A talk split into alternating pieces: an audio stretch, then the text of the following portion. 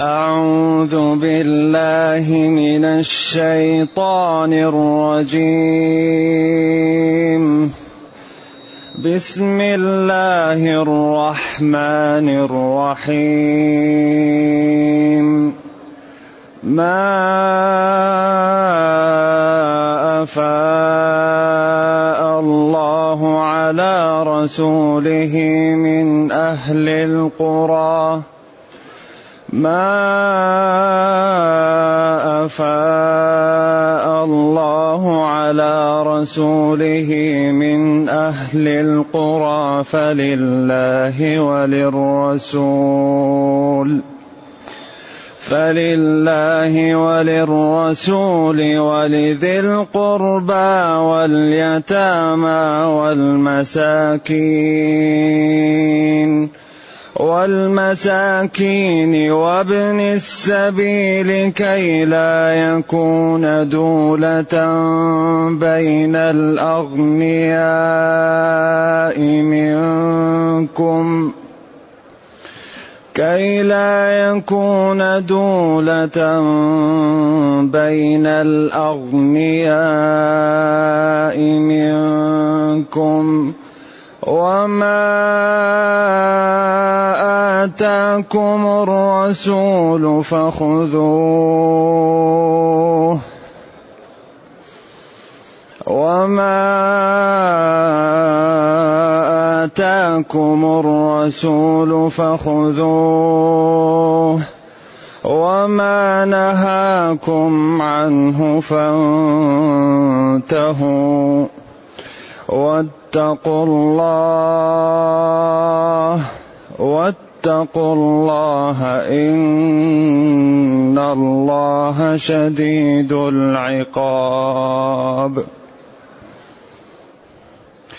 واتقوا الله إن الله شديد العقاب. للفقراء المهاجرين الذين أخرجوا للفقراء المهاجرين الذين أخرجوا من ديارهم الذين أخرجوا من ديارهم وأموالهم يبتغون فضلا يبتغون فضلا من الله ورضوانا وينصرون الله. يبتغون فضلا من الله ورضوانا وينصرون الله ورسوله وينصرون الله ورسوله أولئك هم الصادقون والذين تبوأوا الدار والإيمان والذين تبوأوا الدار والإيمان من قبلهم يحبون من هاجر إليهم. ولا يجدون في صدورهم حاجة مما أوتوا ويؤثرون على أنفسهم ويؤثرون على أنفسهم ولو كان بهم خصاصة.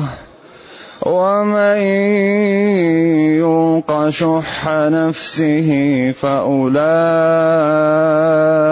هم المفلحون. والذين جاءوا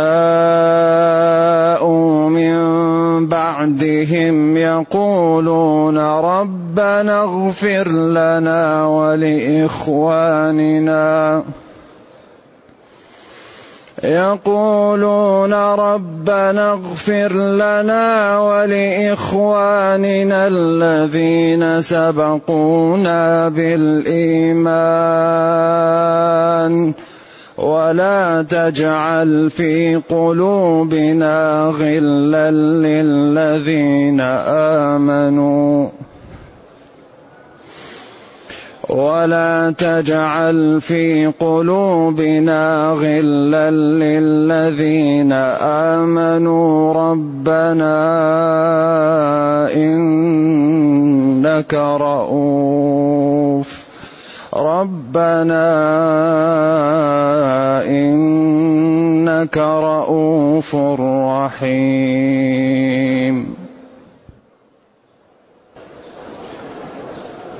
الحمد لله الذي أنزل إلينا أشمل كتاب وأرسل إلينا أفضل الرسل وجعلنا خير أمة أخرجت للناس. فله الحمد وله الشكر على هذه النعم العظيمة. والآلاء الجسيمة والصلاة والسلام على خير خلق الله وعلى آله وأصحابه ومن اهتدى بهداه. أما بعد فإن الله تعالى يبين في هذه الآيات أيوة حكم الفيء فما يؤخذ من الكفار بعضه يسمى غنائم وأنفال وفيء إذا فيه فيء وغنائم وأنفال. وقد اختلف العلماء في هذه المسميات. فهنا ما أفاء الله على رسوله الفاء أصله من الرجوع. فاء يرجع. وما أفاء الله. نعم. على رسوله. وما أفاء الله على رسوله منهم أي من بني النضير. أو على أن قرض داخل فيه فيما بعد. و القرى اللي حول المدينة كما سيأتي وبعض الجانب من خيبر. إذا في عندنا فيء وفي عندنا غنائم وأنفال. وفي عندنا الخمس. وفي عندنا شيء اسمه التنفيل. لما يقسم الإمام الغنيمة يبقى شيء ينفي للناس. وفي شيء يعمل إذا رجع الجيش يقول للسرية روحي وما غنمتم لكم منه كذا. من قتل قتيلا فله سلبوه إذا الأنفال والغنائم على القول الراجح هو ما يأخذه المسلمون من الكفار بعد مقاتلة وبعد عراك. هذا يقال له الأنفال ويقال له الغنائم. اذا الغنائم تقال لما حصل للمسلمين بعد قتال معارك. يقال له الأنفال والغنائم. ولذلك اختلف العلماء في العلاقة بين الآيتين. إيه يسألونك عن الأنفال قل الأنفال لله والرسول فاتقوا الله وأصلحوا ذات بينكم وبين قوله تعالى واعلموا أن ما غنمتم من شيء فأن لله خمسه وللرسول ولذي القربى واليتامى والمساكين. إلى آخر الآيات. فهنا اختلف العلماء في هاتين الآيتين إلى قولين. قول جل من العلماء قالوا الآية الأولى نسختها الآية الثانية. وإيضاح النسخ أنه لما ساءت أخلاقهم واختلفوا قال الذين يحرسون الغناء النبي صلى الله عليه وسلم أنتم لستم بأولى بالغنائم منا. وقال الذين ذهبوا يطردون العدو نحن لستم أولى بها منا. وقال الذين جمعوا الغنائم نحن أخذناها. فاختلفوا فأخذها الله منهم. قال يسألونك عن الأنفال؟ قل الأنفال لله والرسول. الذين قالوا إن هذه الآية منسوخة بآية واعلموا أن ما غنمتم من شيء فأن لله خمسه وللرسول ولذي القربى واليتامى والمساكين وسكت عن أربع الأخماس الباقين فعلم أنها لهم لقوله ما غنمتم من شيء. واعلموا أن ما غنمتم. فنسبه لهم وأخذ الخمس فدل السياق على أن الباقي لمن؟ للغانمين. وهو قال أول قل الأنفال لله والرسول. إذا أخذ منهم ورد للغانمين خمسة أربع أخماس. وبقي الخمس للنبي صلى الله عليه وسلم يوزعه خمسة أخماس كما هو معروف على أن سهم الله للكعبة أو هو للتبرك والابتداء. قال بعض العلماء وهو أولى لأن الجمع بين النصوص به ممكن. قالوا الآية الأولى فيها إجمال. والآية الثانية مبينة لذلك الإجمال. وذلك أن قوله تعالى قل الأنفال لله والرسول يحكم فيها بما بين له ربه ووضحه له فكان الكلام مجمل وجاء تبيينه في قوله واعلموا أن ما غنمتم من شيء ويكون ليس بين الآيتين نسخ. وإنما كان في الآية الأولى إجمال. وبين في الآية الثانية. وهذا أقرب لأن الجمع واجب متى ما أمكن ولا يلجأ للنسخ إلا عند عدم إمكان الجمع بين النصوص. وهذا الذي يظهر والله تعالى أعلم. أما قوله تعالى وما أفاء الله على رسوله منهم أي أفاء أعطى ورجع من من أموال بني النضير وغيرهم. فما أوجفتم أسرعتم. عليه من خيل اللي هي معروفة. الخيل معقود في نواصيها الخير هذه التي يعني قسمها إلى ثلاثة أقسام. لرجل أجر ولرجل ستر ولرجل وزر الخيل معقود في نواصيها الخير إلى قيام الساعة. وهي لرجل أجر إذا كان يريدها في سبيل الله. ولرجل ستر إذا كان يريد أن يركبها ويعمل بها الخير. ولرجل وزر إذا كان يتعالى بها ويعمل عليها معصية. والركاب المقصود به هنا الإبل. ما أسرعتم عليه من ركوبكم للخيل أو الإبل. فهو ليس لكم فيه شيء ولكنه لله وحكم الأنفال كحكم الخمس. على القول الراجح.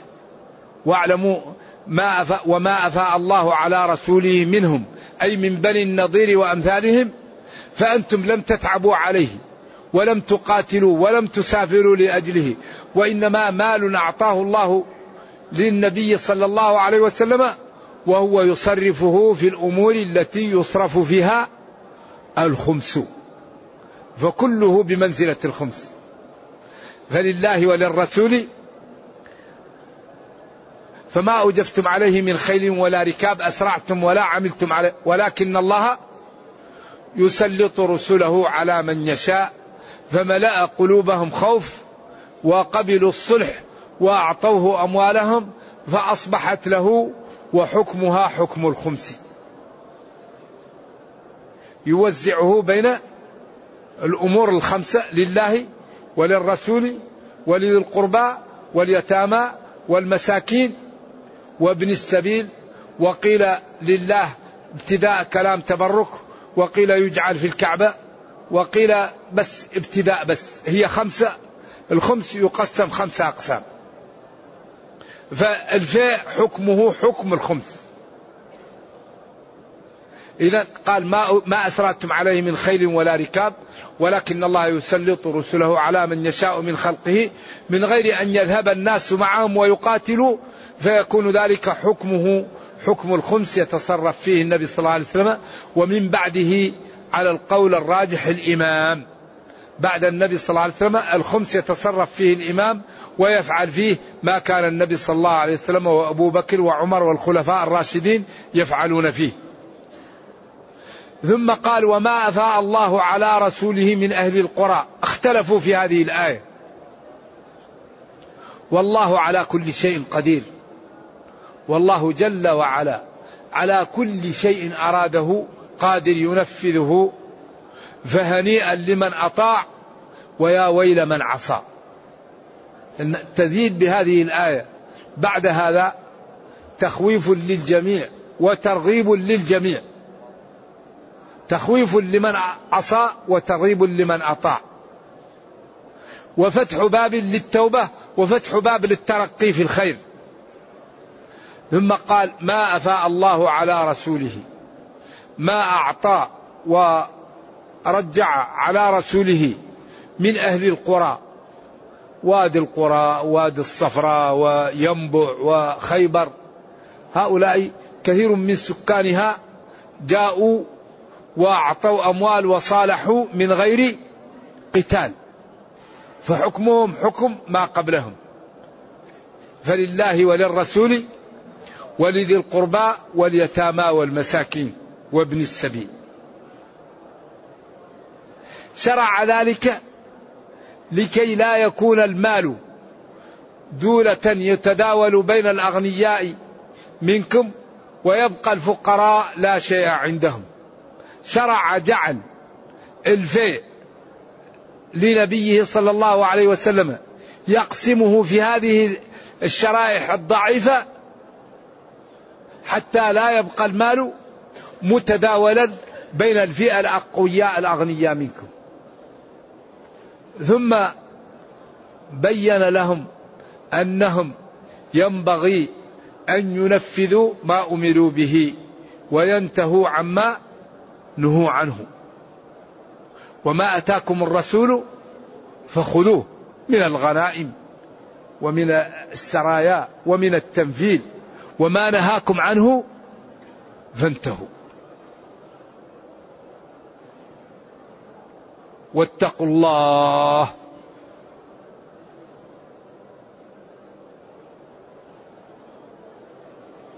اجعلوا بينكم وبين عذاب الله تعالى وقاية بطاعته. واتقوا الله. اتقوا الله. إن الله جل وعلا شديد العقاب لمن كفر بنبيه وعصاه ولم يقبل شرعه. إن الله جل وعلا شديد العقاب لمن كفر به وبرسله ولم يتبع شرعه. ثم قال فلله وللر...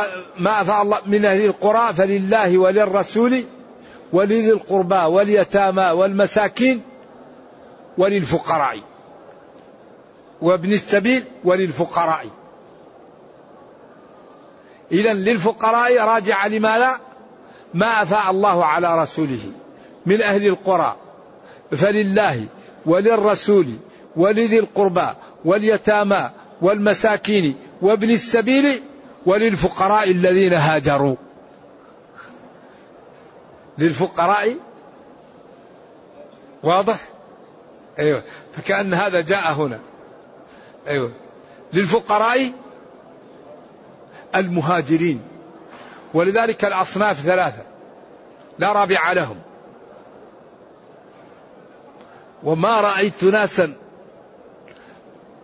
أشد بلادة وأبعد من الحق من يسب أفضل البشر. هذا يقال له طمس البصيرة. للفقراء الذين أخرجوا لفقراء المهاجرين الذين أخرجوا من ديارهم وأموالهم يبتغون فضلا من الله ورضوانا وينصرون الله ورسوله. أولئك هم الصادقون. هذه الشريحة درجة أولى. فقراء. المهاجر. ولذلك لا يوجد شيء أصعب من الهجرة. ترك الأحبة والأوطان والبلد الذي عاش فيه الإنسان. ما الحب إلا للحبيب الأولي كم منزل في الأرض يألفه الفتى وحنينه أبدا لأول منزل؟ نقل فؤادك حيث شئت من الهوى. ما الحب إلا للحبيب الأول. بلاد بها نيطت علي تمائمي وأول أرض مس جلدي ترابها. لذلك لم يشق على الصحابة وعلى المهاجرين مثل خروجهم من مكة. لذلك الذي يعمل الفاحشة ماذا قال؟ خذوا عني جلد مئة وتغريب عام. يغرب عن بلده لأن التغريب فيه أدب. ولذلك الذي يذهب بنفسه هذا ما في أعظم منه وخصوصا قبل فتح مكة لأن المسلمين كانوا في ضعف وقلة وتسلط الأعداء. إذا قال للفقراء المهاجرين الذين أخرجوا من ديارهم وأموالهم يبتغون فضلا من الله يبتغون الجنة ويبتغون رضا الله عليهم رضوانا. وذهبوا لينصروا دين الله ونبيه. أولئك هم الصادقون لا اليهود والمنافقين. وهذا فيه إغماز وإزراء بمن؟ باليهود والمنافقين بخلاف الذي هو لم يصدق ولم يهاجر. ولم يعمل شيء لدينه وبقي عند أهله وماله. لذلك هذه الشريحة رقم واحد. لذلك لا هجرة بعد الفتح ولكن جهاد ونية وإذا استنفرتم فانفروا. والذين تبوأوا الدار والإيمان من قبلهم يحبون من هاجر إليهم ولا يجدون في صدورهم حاجة مما أوتوا ويؤثرون على أنفسهم ولو كان بهم خصاصة. ومن يوق شح نفسه فأولئك هم المفلحون. هذه الشريحة الأخرى. والذين تبوأوا نزلوا. الدار طيبة. من قبلهم من قبل مجيء المهاجرين. والذين تبوأ نزلوا هذه الدار. من قبلهم من قبل مجيء المهاجرين. واعتنقوا الإيمان. كما قال علفتها تبنا وماء باردا وزججنا الحواجب والعيون والذين تبوأوا الدار والإيمان. أي علفتها تبنا وسقيتها ماء وزججنا الحواجب وكحلنا العيون. والذين تبوأوا الدار واعتنقوا الإيمان. على القول الراجح. هكذا يقول العلماء أيوه. من قبلهم أي من قبل مجيء المهاجرين يحبون من هاجر إليهم. يحبون المهاجرين. ولا يجدون في قلوبهم ولا يجدون ولا يجدون في صدورهم في قلوبهم حاجة ألما أو آه تأثرا من إعطاء النبي صلى الله عليه وسلم للمهاجرين هذه الأموال التي كانت آه، للنظير فإنه خصصها لفقراء المهاجرين فلم يكن عند الأنصار رضي الله عن الجميع مضاضة ولم يغضبوا ولم يقولوا شيء ولم يعطي إلا ثلاثة منهم كانوا فقراء. أما الباقي لم يعطيهم ويؤثرون على أنفسهم. حين جاءهم المهاجرون أنزل له وأعطاه جزء من بيته وأعطاه جزء من ماله. حتى إن بعضهم قال كان له زوجان قال إن أردت أن نطلق زوجي حتى تعتد وأعقد لك عليها. فبعضهم لم يقبل ما قبلوا هذا. ويؤثرون على أنفسهم ولو كان بهم حاجة. الخصاصة هي النفوذ التي تكون في الجدار. تكون في خصاصة يعني نوافذ. والمعبر عنه بالخصاصة الحاجة التي تظهر في الإنسان كالنافذة. فقير يظهر فيه الجوع عريان يظهر في ثوبه العري عدم الأكل يظهر الهزال الخصاصة تظهر في صاحبها. ومن يوق شح نفسه فأولئك هم المفلحون. فيه الشح وفيه البخل. وفيه الحرص فالشح قيل هو أن يمنع الإنسان ماله ويطلب مال الآخرين. يحاول أن يأخذ ماله ويعتدي على مال الآخرين يأخذه. هذا الشحيح والبخيل الذي لا يعطي شيء. ولذلك وللبخيل على أمواله علل. زرق العيون عليها أوجه سود. لا يوجد داء أشد من البخل ولا يوجد شيء أضر على الإنسان من الشح ومن يوق شح نفسه فأولئك هم المفلحون. وأحضرت الأنفس الشح كأن الشح حاضر مع الأنفس. ومن أقبح الصفات البخل والشح ومن أجمل الصفات الكرم والتغاضي. الكرم. لذلك لا يكون الشجاع بخيل أبدا. ما يمكن واحد يكون شجاع ويكون بخيل لأن البذل هو شجاعة. الشجاع لا يكون بخيلا. ولذلك قال وأي داء أدوأ من البخل؟ وقال تستر بالسخاء من كل عيب فإن العيب يستره السخاء. نبينا صلى الله عليه وسلم ما سئل وقال لا. كل ما سئل يعطي. ولكن قال ان تروا هذا المال لا يحل إلا لكذا وكذا. الذي يريد أن يأخذ أي واحد يسألني أعطيه. حتى قال له ربه ولا تجعل يدك مغلولة إلى عنقك. ولا تبسطها كل البسط فتقعد ملوما. يقال في الأثر الذي فيه ضعف أنه جاءه رجل وقال له أعطيني ثوبك فأعطاه ثوبه. وأقيمت وأذن للاذان فأصبح محصورا. ما عنده ثوب يخرج به للصلاة. أعطاه ثوبه. فقال تبسطها كل البسط. فقالت له إحدى أمهات المؤمنين كيف تعطي ثوبك؟ فتقعد ملوما من إحدى أمهات المؤمنين محصورا عن الصلاة. والأثر لا أعرفه يصح ولكن وارد. فهو صلوات الله وسلامه عليه لا يسأل إلا وأعطى. ويوم حنين أعطى رجلا ملء وادي من الغنم وأعطى رجل آخر مئة من الإبل حتى غار العباس بن مرداس السلمي. وقال أتجعل نهبي ونهب العبيدي حصان بين عيينة والأقرع كيف تعطيهم ولا تعطيني؟ فأعطاه مئة من الإبل حتى رضاه. صلوات الله وسلامه عليه. فرجعوا وقالوا والله إن محمدا لا يعطي عطاء من لا يخشى الفقر. صلوات الله وسلامه عليه. كل ما جاي يوزع. ولذلك أهل الدنيا إذا رأوا هذا يصير لعاب الواحد. كيف يعطي؟ نعم. لا يمسك شيء. ولذلك ورد عنه أنه قال لا نورث. لا نورث. ما تركناه صدقة.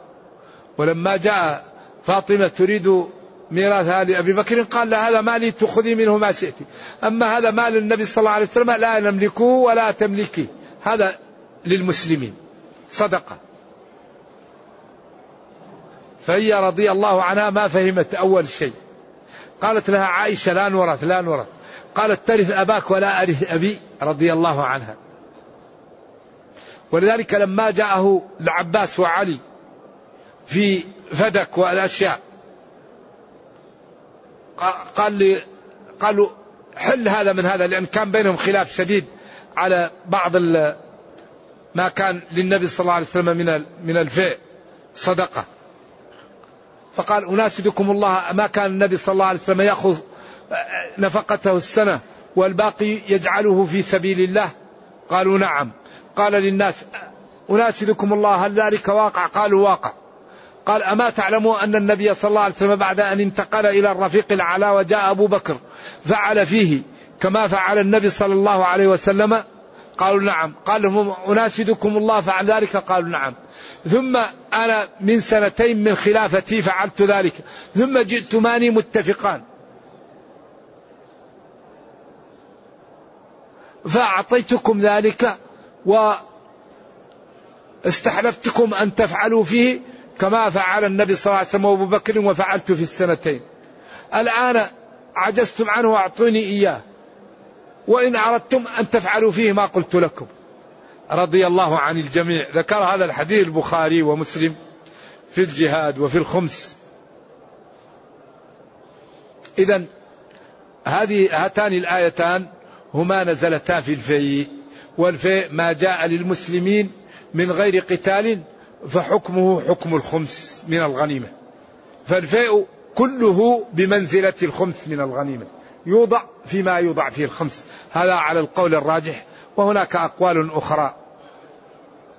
ومن يوق شح نفسه فأولئك هم المفلحون. لذلك الشح قيل طلب ما ليس لك والبخل منع الواجب. قال العلماء من أدى الواجب لا يسمى بخيل.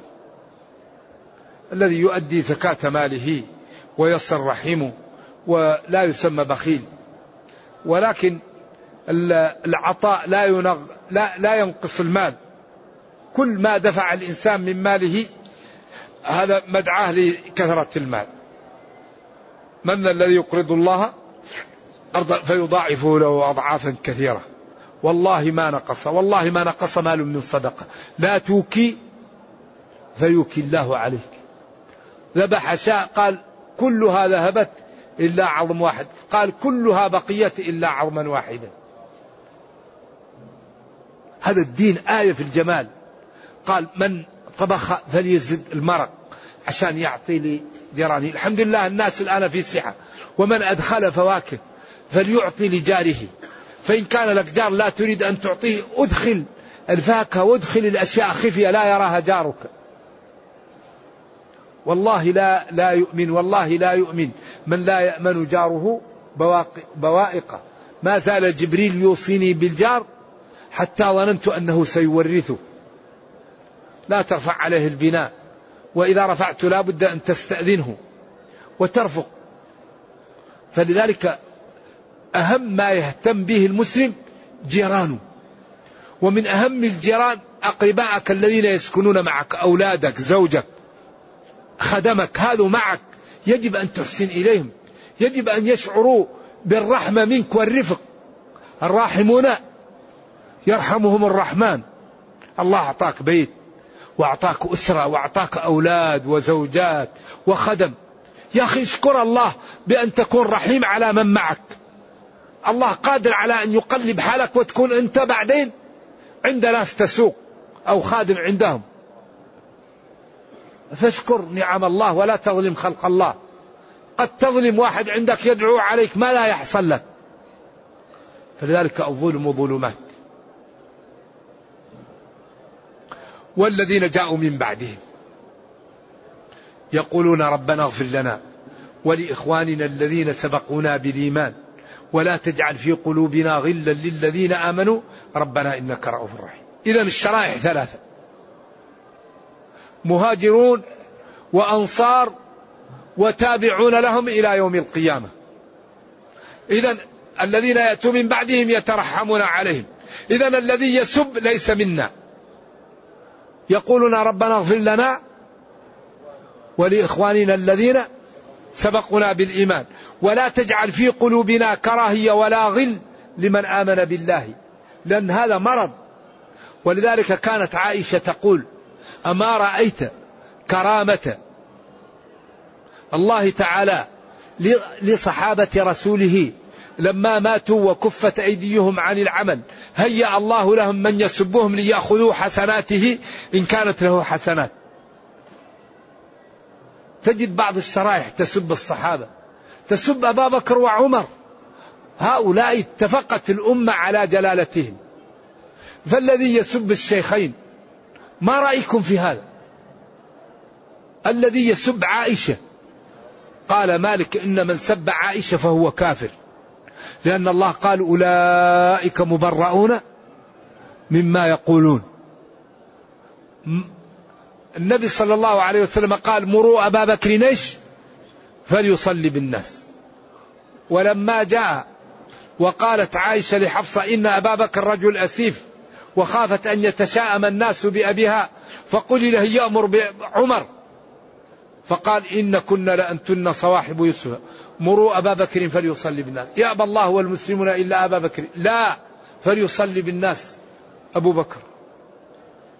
ولذلك عمر فهم المسألة من وقتها. قال ارتضاك رسول الله صلى الله عليه وسلم لديننا. أفلا نرتضاك لدنيانا؟ مدد يدك فأبايعك. ارتضاك رسول الله صلى الله عليه وسلم لديننا. مروا أبا بكر فليصلي بالناس. أفلا نرتضاك لدنيانا؟ ولذلك الحقيقة إذا كانت شريحة من المجتمع لا تأخذ من الكتاب ولا من السنة. طيب من أين تأخذ النصوص؟ والله يقول فإن تنازعتم في شيء فردوه إلى ما ماذا إلى الله والرسول. تركت فيكم ما إن تمسكتم به لن تضلوا بعدي كتاب الله والسنة لكن نرجو الله تعالى ألا يطمس أبصارنا وأن لا يضلنا وأن يبصرنا بالحق. كيف مسلم يسب أبا بكر وعمر؟ أبو بكر قال هل أنتم تاركوا لي صاحبي؟ قال لعمر يوما لما جاءه وجد نسوة من قريش يرفعن أصواتهن عنده فلما دخل عمر ابتدرن بالسكوت فضحك النبي صلى الله عليه وسلم فقال ما يضحكك؟ أضحك الله سنك. قال هؤلاء كن يرفعن أصواتهن عندي فلما جئت سكتنا. قال يا عدوات أنفسكن ما لكن تهبنني ولا تهبن رسول الله. فقالوا أنت شديد علينا. فقال له النبي صلى الله عليه وسلم إيه يا ابن الخطاب ما رآك الشيطان سالكا فج إلا سلك فجا آخر. فذلك فليتقي من يسب الشيخين ربه. وليعد إلى رشده قبل أن يفوت الأوان عليه.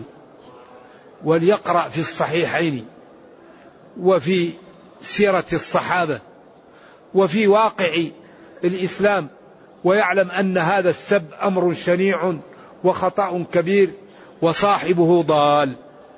نعم. ثم قال ولا تجعل في قلوبنا غل. الغل هو الحقد. ولذلك يبقى بعض الناس في غل حتى يدخل الجنة. فإذا دخل الجنة نزع منه. وهذا الغل من ضرره أنه يمنع من الخشوع. الذي في قلبه غل إذا أراد أن يصلي ما يجد طعم الخشوع.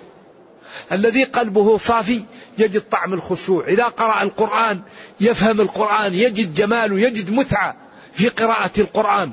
ولذلك القلب إذا كان فيه مشاكل تمنع من الاستفادة من الدين ومن كمال الخشوع ومن تحضير. فلذلك المسلم لا يكون في قلبه غل لأنه لا يتم إيمان المسلم إلا إذا أحب لإخوانه ما يحب لنفسه. في الصحيح والله لا يؤمن أحدكم حتى يحب لأخيه ما يحب لنفسه. ولا تجعل في قلوبنا غلا كراهية ولا حقد للذين آمنوا. ولذلك لا بد المسلم أن يحب إخوانه وينزع ما في قلبه. الله كريم. بعض الناس يكره الناس يظن أنهم يضيقون عليه عيشه. الله يرزق كل الخلق. يضيقون عليه شرفه ومنزلته. الله يعطي الشرف لكل من شاء. يده ملآ سحاء. بعض الناس يكون عطانه ضيق.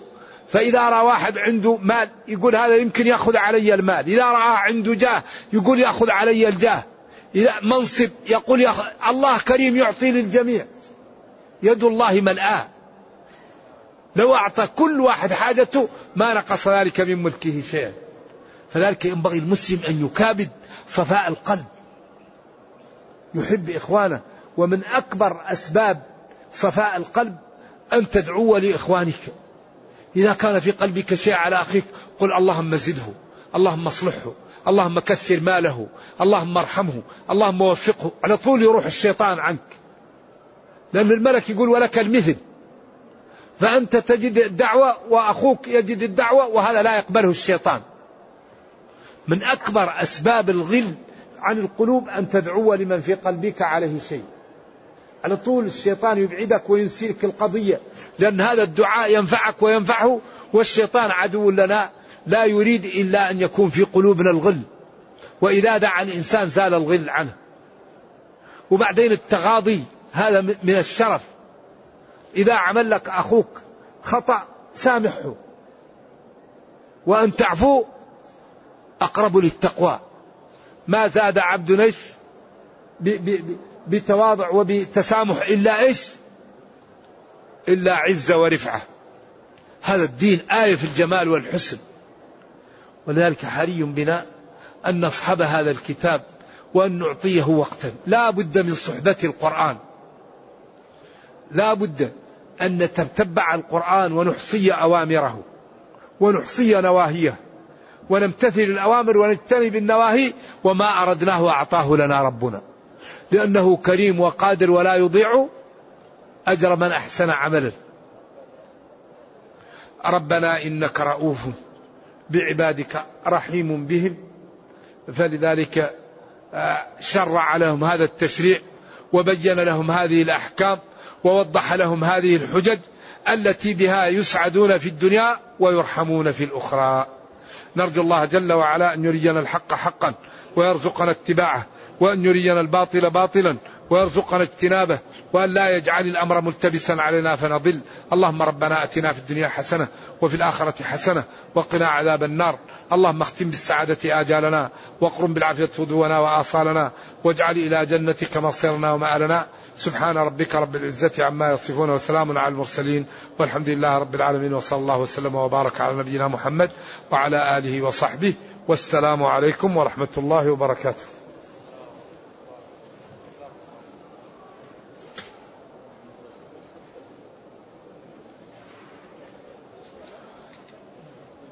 يا إخواني هذه الأسئلة التي تكون بعد الدرس. ينبغي أن تكون في ما يتعلق بالدرس أو ما يحتاجه المسلم في دينه. لأن هذا الذي ينفع الحضور إما أن يكون إشكال أو أمر يتعلق بالدرس أو يكون شيء يحتاجه المسلم في عبادته.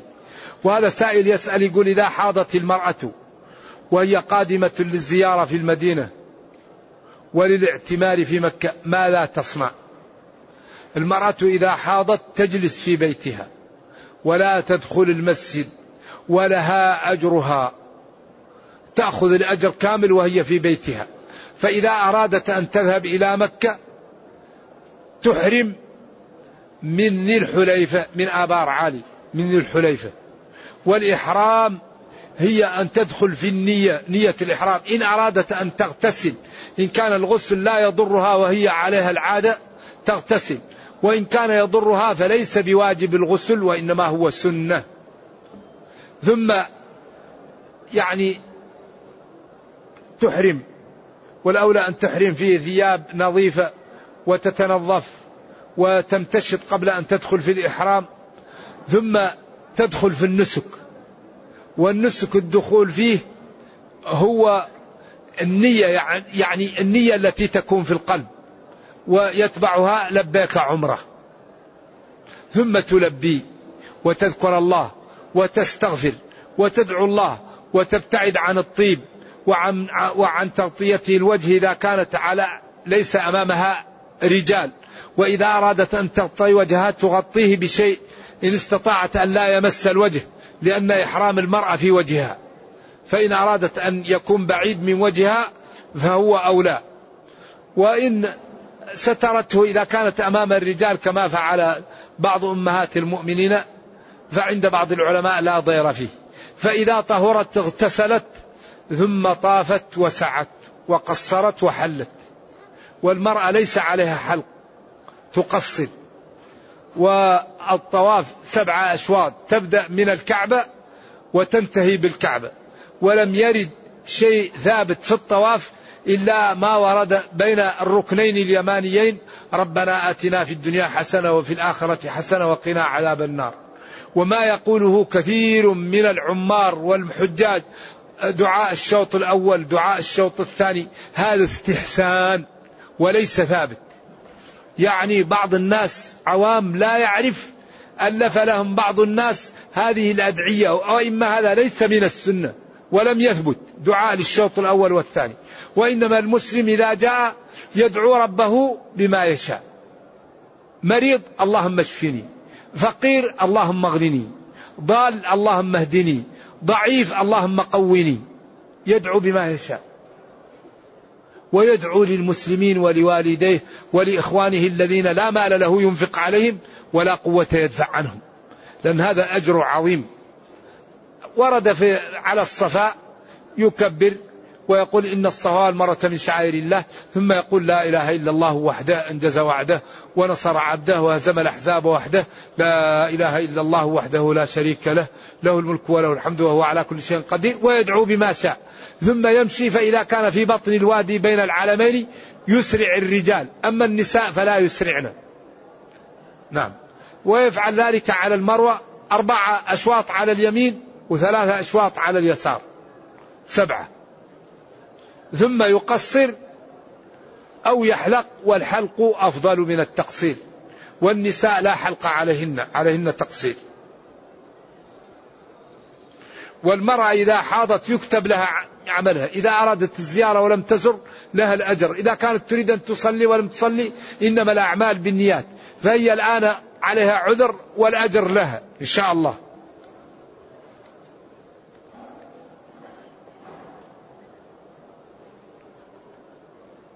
هذا يقول السلام عليكم ورحمة الله. من هو العالم الرباني؟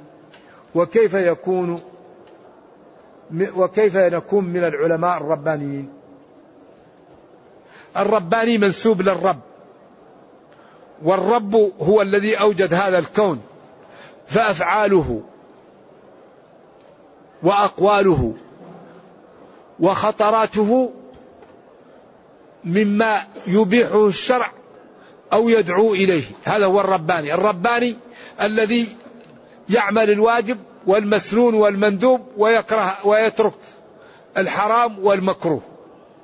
هذا الرباني الذي نسب للرب وعمل الصالحات وترك السيئات. هذا الربانيون. وهو منسوب للأحبار والربانيون الذين يعني أخلصوا عبادتهم لله وتركوا الحرام والمكروه.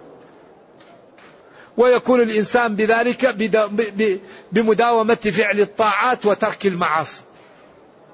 يكثر من الاستغفار من الذكر من النوافل من الصوم من الطاعة من زيارة المرضى من صلة الرحم من الصدقة من إصلاح ذات البين. يكثر من الحسنات ويكثر من غض البصر. والبعد عن الغيبة والنميمة. يكون رباني. أوفوا بعهدي. أوفوا بعهدكم. لئن أقمتم الصلاة وآتيتم الزكاة وآمنتم برسلي وعزرتموهم وأقرضتم الله قرضا حسنا لأكفرن عنكم سيئاتكم ولأدخلنكم جنات. كل شيء موضح. أي شيء نريد واضح في ديننا لا لبس فيه. ولكن نحن نريد الثمن والمثمون. نريد أن نأخذ الثمن والمثمون وما حصل هذا. لا بد ليريد السلعة أن يدفع الثمن. يقول إن والده وصل مئة عام ما شاء الله وعمل مؤذنا قرابة خمسين عاما والآن هو لا يقدر أن يقف. ونسي القرآن حتى سورة الفاتحة. ويخرج منه البول دائما. فهل عليه صلاة إذا كان فقد العقل لا صلاة عليه. لا تسقط الصلاة إلا عن فاقد العقل. لذلك قال العلماء كل عبادة تسقط وعند الإنسان العقل إلا الصلاة. لذلك قال كثير من المحققين أن من ترك الصلاة فقد كفر. العهد الذي بيننا وبينهم الصلاة فمن تركها فقد كفر. ليس بين العبد أو الشرك إلا ترك الصلاة. من ترك الصلاة فهو مع فرعون وهامان وقارون وأبي بن خلف. وثبت عند الأئمة الأربعة أن تارك الصلاة لا يخالط المسلمين.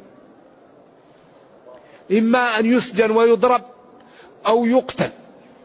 لا يخال... تارك الصلاة لا يخالط المسلمين لأن حياته غير شرعية.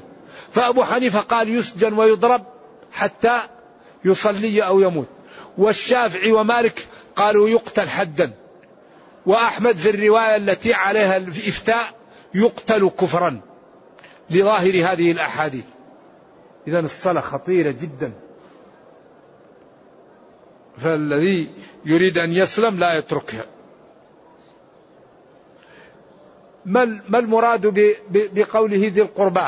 هم بنو هاشم وبنو المطلب. بنو هاشم وبنو المطلب.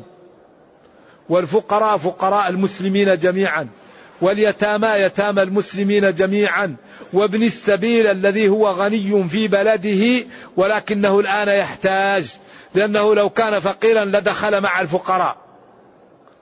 يكون مسافر وعنده مال في بلده لكن هنا ما عنده شيء يعطى من الزكاة ويعطى من الخمس. نعم. اختلفوا هل هذه بقية بعد بعد بقية بعد النبي صلى الله عليه وسلم في خلاف ولكن الصحيح أنها باقية.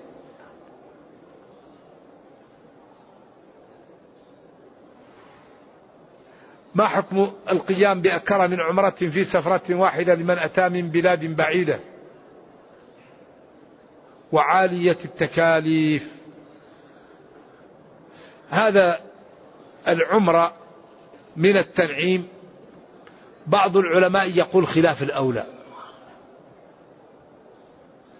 وبعض العلماء يقول جائزة ما فيها شيء. وقالوا ما دمت انت في مكة اشتغل بالطواف. ولكن إرسال النبي صلى الله عليه وسلم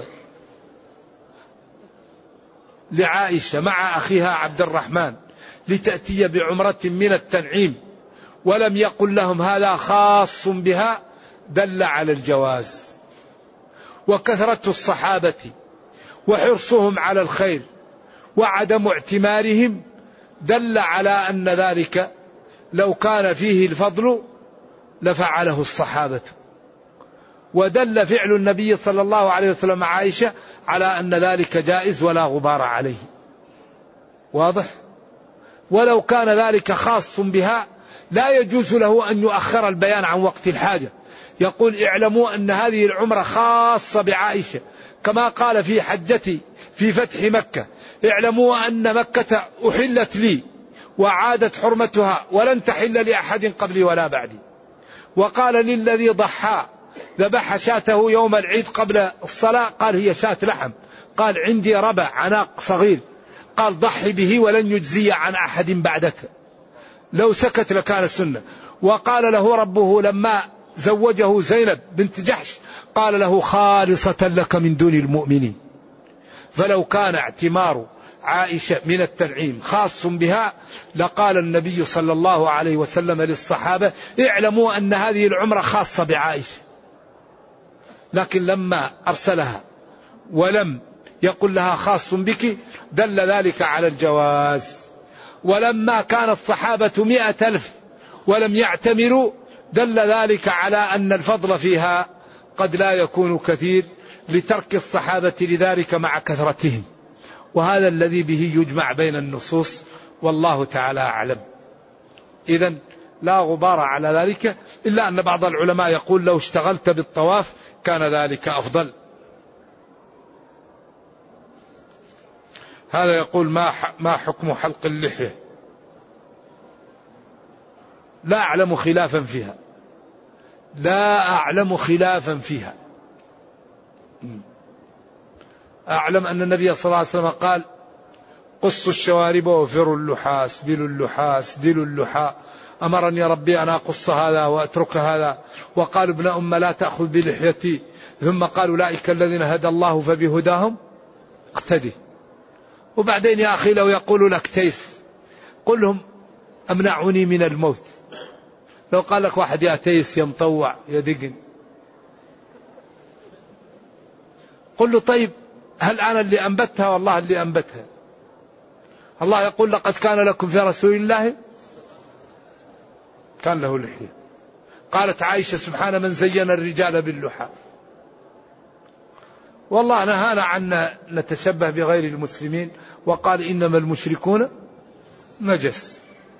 وبعدين لا بد أن ندفع ضريبة ديننا اللي عنده مال يدفع ضريبته اللي عنده ولد يتعب عليه اللي عنده بيت يتعب عليه. طيب ما نتعب على الدين؟ الله يقول إنما أموالكم وأولادكم فتنة. والله عنده أجر عظيم.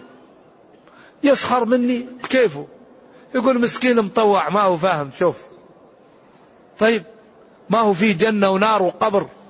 إذا مشى عنك الأهل والمال ورجعوا يبقى العمل. لذلك كل أمتي معافى إلا المجاهرين. المجاهرة خطيرة. والإنسان يدفع ضريب الدين والذي يسخر يسخر. والذي ي... بعدين أنا عبد لمن؟ عبد لله. فليحذر الذين يخالفون عن أمره أن تصيبهم فتنة. فحذاري حذاري واللي يضطر واللي مضطر. الله ما قال وما جعل عليكم في الدين لكن الله يعلم المضطر من غير المضطر. والمضطر أبواب الأمام مفتحة عند الاضطرار لكن الله لا يخفى عليه المضطر من غير المضطر. وديننا كريم ولا يهلك على الله إلا هلك. فمن نسي يسامح ومن نام يسامح ومن اضطر يسامح ومن تاب يسامح والعشاء والحسنة بعشر أمثالها. والسيئة بواحدة. ولا يهلك على الله إلا هالك. نرجو الله أن يتوب علينا.